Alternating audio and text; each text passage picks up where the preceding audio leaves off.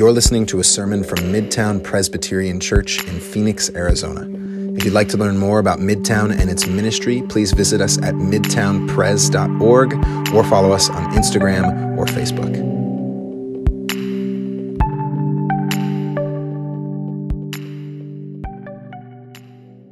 Good evening, everybody. Wonderful to be here, as Jordan said. Just what a gift to be here with you and with the Lord and with one another. Just amazing. this is the last in a series of sermons that we've been calling Woe. We've been looking at different places in the Gospels where Jesus warns people with the word woe, W O E. It's a stern warning, warning to them, to them either to stop what they're doing or not to go where those people have already gone. And tonight, what we're looking at is woe to the one who betrays Christ. I'm going to read from the book of Matthew, chapter 26, beginning at the 20th verse. When it was evening, Jesus took his place with the twelve. And while they were eating, he said, Truly I tell you, one of you will betray me. And they became greatly distressed and began to say to him one after another, Surely not I, Lord. He answered, The one who has dipped his hand into the bowl with me will betray me. The Son of Man goes as it is written of him, but woe to that one by whom the Son of Man is betrayed. It would have been better for that one not to have been born.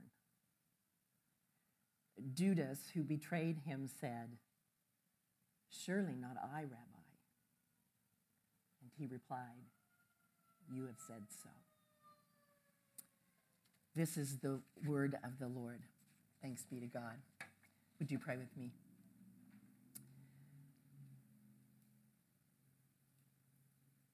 Lord, I pray that my words would be faithful to your word. Pray that your word would not return void, but would accomplish the purpose for which you sent it. So would you open our ears and our hearts and our wills that we might hear what it is that your spirit is saying. Pray in the name of Jesus. Amen. We don't like betrayers. Throughout history, we've judged really harshly betrayers. Think Benedict Arnold. Think Tokyo Rose. Think Guy Fawkes. Anybody here know Guy Fawkes? we did not know who that was until we lived in England. And that's why the people that raise their hand know who Guy Fawkes is. He was a Catholic guy who um, became involved in a plot to assassinate King James I because the people that wanted him assassinated wanted to put a Catholic on the throne. And Guy Fawkes was put in charge of the gunpowder, guarding the gunpowder that they were stockpiling before they put on this coup. The authorities got an anonymous letter suggesting that they might want to search uh, Westminster Abbey on the night of November 5th, 1605. They searched the Abbey, and what they discovered was Guy Fawkes guarding this stockpile of explosives. They arrested him, they tortured him. He was sentenced to be hung, help me out, hung, hanged, drawn, and, and quartered, yes. Um, but he, he fell from a, a scaffold and died before that could actually happen to him.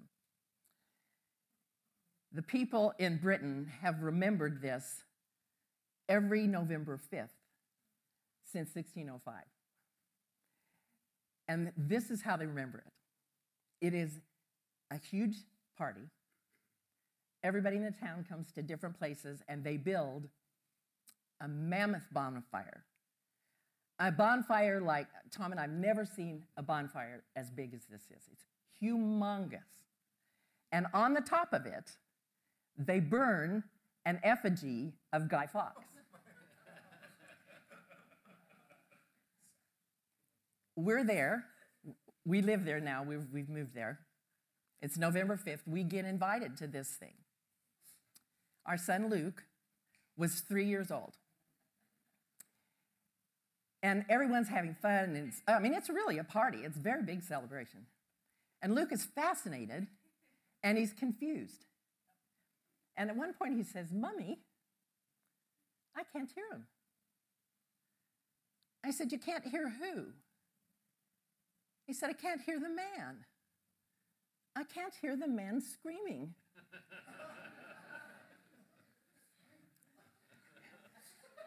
it, it was confusing. it was confusing to the three year old. but it's not confusing to the people who live there. It, this, is, this is a time where they celebrate the demise of a, of a betrayer and a plot failed. We don't like betrayers. It's why we are we're horrified at the betrayal of Putin against the people of Ukraine. It's why we're disgusted when we hear reports of sexual abuse of minors by Catholic priests. We don't like Judas or people who imitate him. In my 38 years of uh, being a Presbyterian pastor, I've baptized I don't know how many babies, lots and lots and lots of babies and children. And when you do that, the pastor asks the parents before you baptize the child, What is the Christian name of this child? Never has anyone said, His name is Judas Iscariot because we don't like Judas or people who imitate him.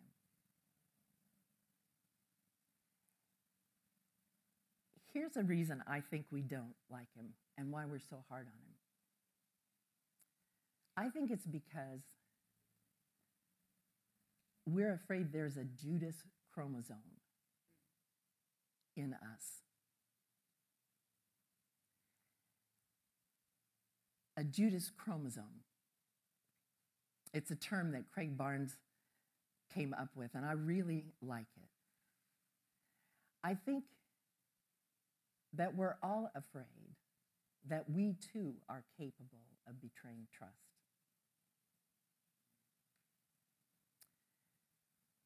So I want us to look at Judas, then I want us to look at the other disciples, and then I want us to take an honest look at ourselves. Judas was loved and trusted by Jesus and, and the other disciples. Surely that's, that's at least one reason why they made him their treasurer. He was one of the chosen 12, loved, trusted. Jesus warns the disciples in all four Gospels that one of them will betray them hear what I just read. He said, the Son of Man, which is a, a term that he uses for himself. The Son of Man goes as it is written of him, but woe to that one by whom the Son of Man is betrayed. He knows that it is God's will that he that he dies taking on the sins of the whole world upon himself. He knows that. But there is human responsibility here. And he's saying to Judas, don't do it. Don't be part of this. Don't be part of this. He warns the disciples of this as they're eating the Passover dinner together. They're at the table together. When Luke tells the story,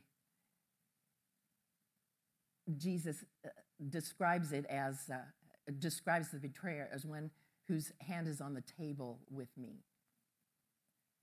That's very poignant, actually, and, and quite tragic because the table was a place of intimate fellowship. It's one of the reasons why people got so, the religious people in Jesus' day got so irritated with him, um, angry with him, because he sat at table, shared a table with people who were not religious. they were, uh, it was really angering to them that he would do that. And then, um, and then you think about Judas and you think, this isn't the only meal that he ate with Jesus. He'd been eating meals with Jesus for three years. And then Matthew says, basically, we can picture the scene that Matthew's describing as Jesus is sitting next to, to Judas, sharing the bowl with him. Those of you who were at the Passover supper last night can kind of picture that scene.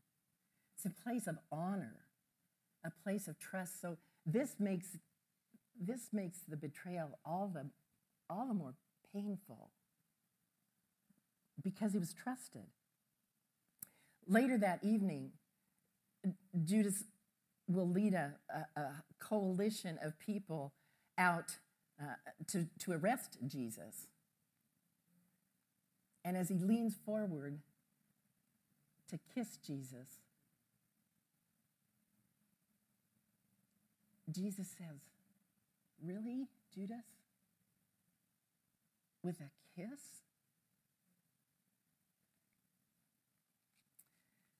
We would love to know why he did it. And there's lots of suggestions about that. Did he do it for the money? Was he was Jesus not the kind of Messiah that he was expecting and he just got fed up with it? In one of Barbara Brown Taylor's sermons, she ponders this. Maybe he just fell out of love with Jesus. That happens sometimes. One day you think someone is wonderful, and the next day he says or does something that makes you think twice. He reminds you of that difference between the two of you, and you start hating him for that, for the difference. Enough to begin thinking of some way to hurt him back. I don't know if you picked this up when I was reading the scripture, but when Jesus says one of them is going to betray him, each disciple says, Surely not, surely not I, Lord. Surely not I, Lord. Except Judas. Judas says, Surely not I, Rabbi. Now, Jesus was their rabbi, their teacher, but so much more.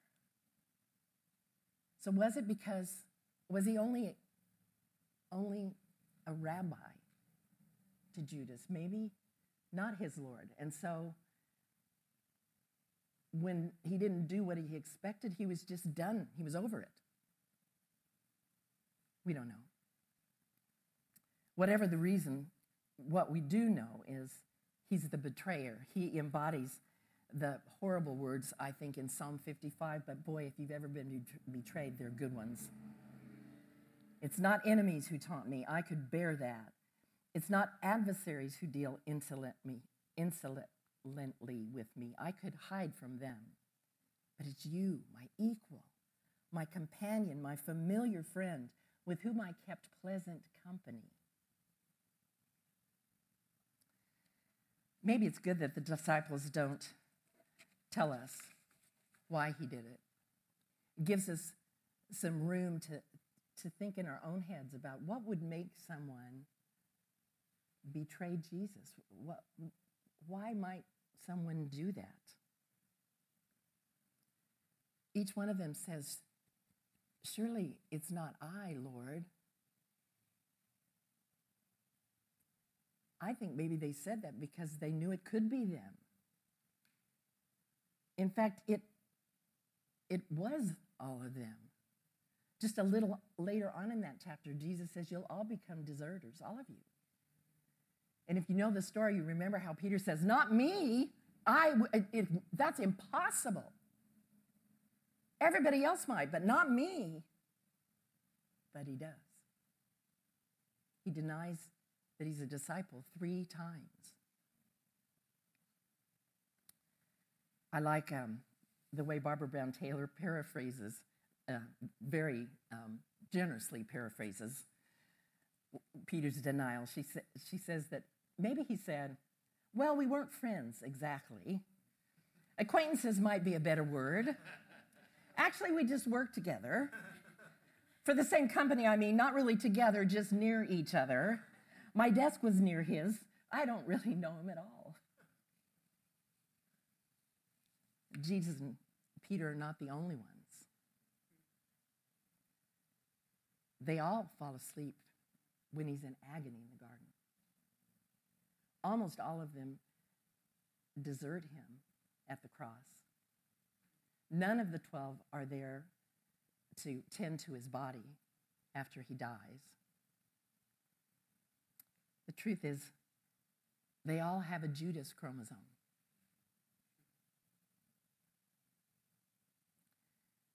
That terrifies me. Does it terrify you?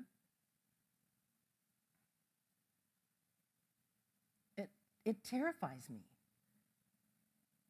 I mean, right now our commitments might be going along just fine, but who knows when that Judas, that Judas chromosome is going to destroy a life that's built on a resolve to be good and loving and faithful. The truth is, we all live with the possibility of betrayal. I want to just take a pause right now, just because there may be somebody in this room who is really hurting tonight because you've been betrayed. And if that is you, hear these words Jude, Jesus gets you. He has been there. And he can tell you it's not the end of your story.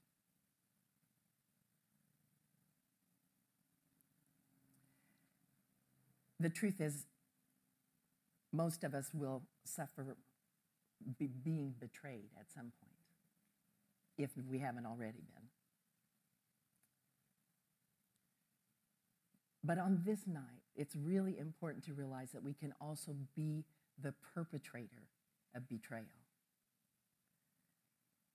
Judas is a, a symbol of the evil that lives in all of us. What would it take for you to walk away? To walk away from discipleship? What would it take for you to walk away? Maybe um, having expectations and praying and praying and praying to God to please do that. And eventually getting to a point where you realize He's not going to meet those expectations. Will you walk away? Or you see the dark side of the church and you get really disillusioned. Will you walk away then? Or you just work so hard at your work, with your family,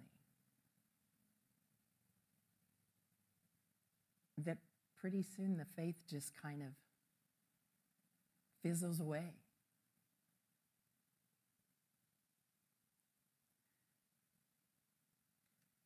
The truth is, in this story, the fragility of all Jesus' disciples is on full display. It's on full display. All his disciples. Surely, not I, Lord, surely not I. One of the messages of Good Friday is that we will all betray Jesus at some point. We'll betray him at work when it's just too costly to speak up or to act or even maybe to think as a Christian. We'll betray him in our homes when our anger gets the best of us and we betray those who have put their trust in us. We'll betray him when, we, uh, when we're indifferent to the poor, when our hearts are hardened to the transformative work that he wants to do in our lives, when our ears are deaf to the needs of our neighbors. The Judas chromosome is in all of us. after he sees that, that Jesus is condemned, Judas repents. That's what the scripture says. That's the word the scripture uses. He, he repents. And he turns around and he goes back to the people who've paid him to betray Jesus, tries to give the money back to him. And they don't want that blood money. They don't want him. They're done with it. They've used, they've used him, they've got what they wanted, they're done with him. And so Judas goes out and he hanged himself, the scripture says. Killed himself. To quote Craig Barnes again, to repent means to turn. And what is most important is where we turn. Judas turned into his guilt. He tried to give the money back, and then he went out and he destroyed his life. In contrast, Peter and the other disciples just waited until the risen Savior found them. They lived with their betrayal until they encountered the risen Savior, the only one who could offer forgiveness. They worshiped him, and then he gave them the Great Commission, a holy purpose for their lives, that they would go and make disciples of all nations. And then he said this I will be with you always. All we have to do is turn to him, the one who will be with us always, when we're faithful and when we're faithless. Always means always.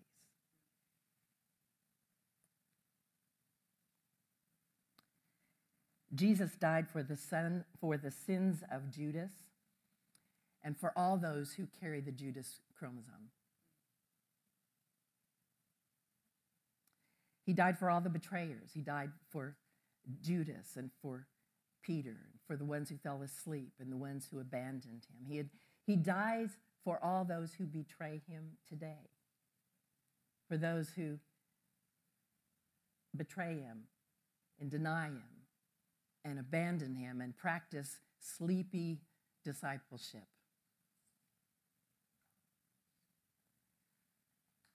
From the cross, he says, Father, forgive them.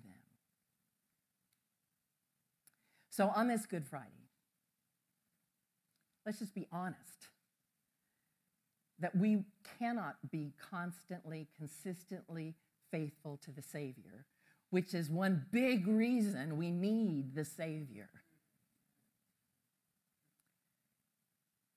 And when you fail Him, friends, be very where you turn. Don't turn into your guilt and your shame because that will kill you. turn to the grace of the Lord Jesus Christ, which is with you always. Pray with me.